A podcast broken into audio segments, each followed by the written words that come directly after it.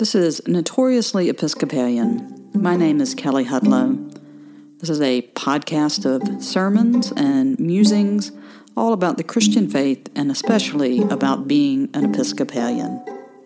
This is a sermon offered on Christmas Eve, December 24th, 2021, at the Church of the Messiah in Heflin, Alabama. The principal text for the sermon is Luke chapter 2, verses 1 through 20, Luke's Nativity story. May I speak in the name of one God, Father, Son, and Holy Spirit. Amen.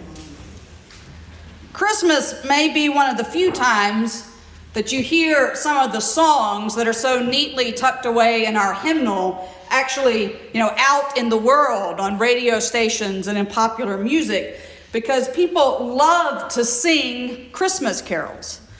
For much of the world, they've been singing Christmas carols for four weeks, while we have very dutifully been waiting in the season of Advent for this day, for Christmas to arrive.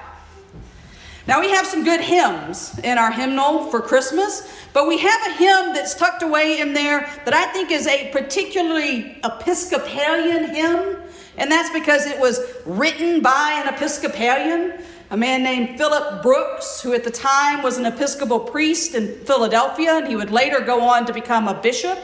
You can't get much more Episcopalian than that. And the hymn that he wrote was called O Little Town of Bethlehem. And he wrote this simple hymn to be performed by his Sunday school in 1868 at Christmas. He based the words, the lyrics that he wrote, on his experience in Bethlehem a few years earlier when he had traveled to the Holy Land. It was 1865, and he was in Jerusalem on Christmas Eve, and they decided to go on horseback from the city of Jerusalem to the city of Bethlehem. On the way, they stopped and visited what is traditionally known as the Shepherd's Field, and Brooks, writing home about the experience, noted that indeed in that field were still shepherds doing what shepherds do, tending sheep and keeping watch over their flock. After this visit, they made their way to the Church of the Nativity in Bethlehem and attended a worship service that started at 10 p.m. but didn't finish till 3 a.m. Don't worry, our service isn't going to go that long. But as part of that service, it included a trip down into what is known as the Grotto of the Nativity, the place where it is traditionally held that Jesus was born. Now, Brooks, writing in a letter about this experience before he would write the hymn, said that what was the most interesting part to him was this crowd of pilgrims that were gathered there on Christmas Eve with faith and eagerness to take part in the worship and to visit the place of Jesus' birth. Now, when I had the privilege of going to Bethlehem a few years ago, I arrived on a tour bus instead of a horse. And I was excited to go to Bethlehem, but to get there, we had to enter the West Bank through a security checkpoint in what's known as the Wall of Separation, which is literally a giant wall that separates, Beth, uh, separates Bethlehem from Jerusalem and the surrounding Israeli areas. Once off the bus, Shafiq, our tour guide, went into sort of his normal explanation of things. He explained that Bethlehem was an ancient city, that this was the burial site of Rachel, the wife of Jacob, the patriarch, and that it was from Bethlehem through Boaz and Ruth that the line of King David would begin. I, on that day in November, was part of an eager crowd of pilgrims ready to enter the church of, of, the Nativity and see where Jesus was born. But first, we had to pass through the main doorway of the church, which was so small that every adult entering had to bend over and sort of go through this narrow, small doorway. Our tour guide let us know that this was indeed on purpose, that it was done to prevent people from bringing livestock into the church. And when a time when the church was subject to being looted, it prevented looters from just rolling a cart in the church and loading it up and bringing it out. It made it harder for them to do that. So once we had kind of you know, stooped, crawled our way into the church, it opened up to the space that actually at that point didn't really look much like a church as you would expect it. There were no pews for worshipers to sit. Instead, they had, you know, signs explaining the mosaics that were on the walls and what century that they were put there, and they had cutouts on the floor so that you could see the tile floor that was part of Constantine's original basilica built in the 300s on the site.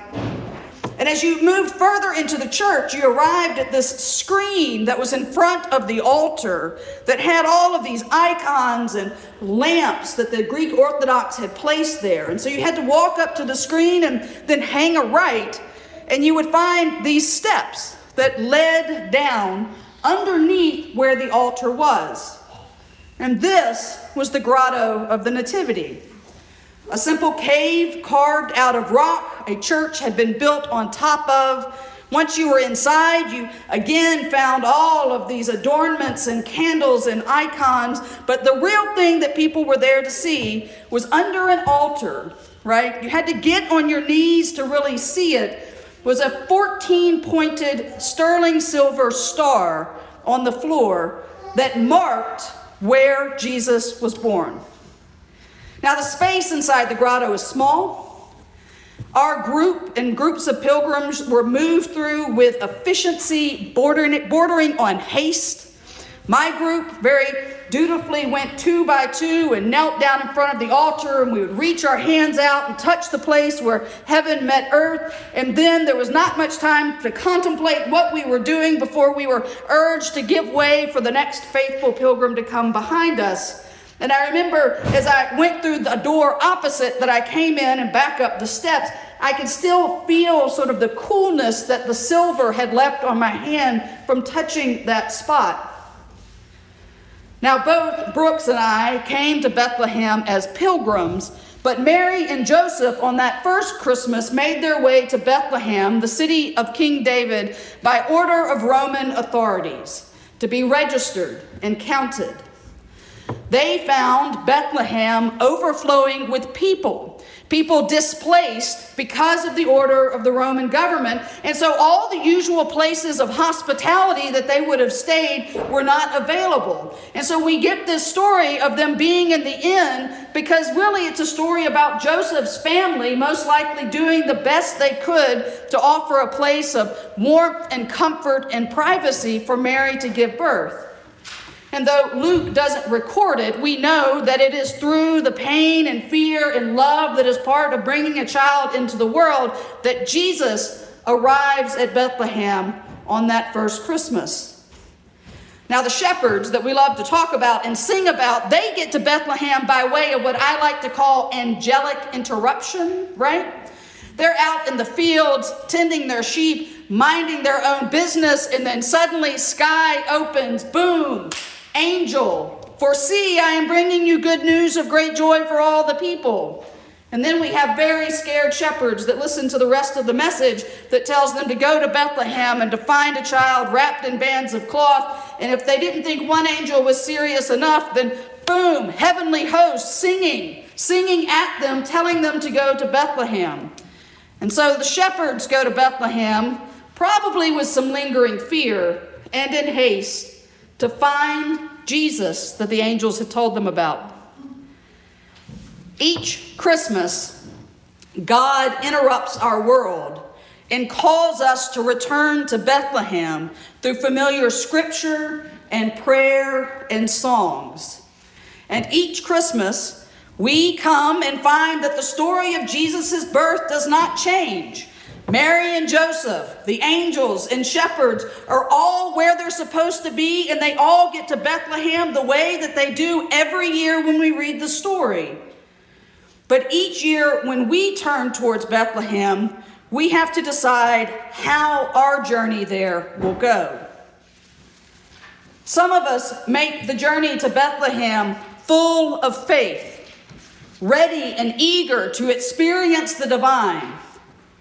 Some of us make the journey there because of tradition or obligation, or it's just the thing that we've always done. Some of us come overflowing with hospitality and joy and some of us come carrying the burdens of heartbreak or grief. Some of us have it all planned out and have for weeks before this on how we're going to get to Bethlehem on Christmas, while others are simply doing the best and making the best out of what they have. However, we come, and whatever we bring, we are called again to Bethlehem to hear the story of our Savior's birth. We are called to let the story of God interrupt and shape our lives. I think Brooks's hymn, O Little Town of Bethlehem, got so popular and so, is so beloved because Brooks manages in just a few lines to sketch a city, right? The city of Bethlehem that stands ready for God's interruption. It stands ready for the story of God and the human story to meet. It's in Bethlehem's streets that are ancient enough to welcome our salvation and to hold the hopes and fears of all the years. So now comes Christmas, and we are on the journey to Bethlehem, carrying all the joys and grief of the past year, all the fear and hope of the year to come. We make our journey knowing that God's grace has already appeared, that God has already become one of us, and that our salvation has already come to us. But again, this year, we are tasked and invited to find our way to Bethlehem. And perhaps Brooks's hymn, the final stanza, right, that makes the prayer that is the hymn, is what we can offer as we join with pilgrims around the world, singing and praying our way to Bethlehem. O holy child of Bethlehem, descend to us, we pray. Cast out our sin and enter in. Be born in us today. We hear the Christmas angels the great glad tidings tell. Oh, come to us, abide with us, our Lord Emmanuel. Amen.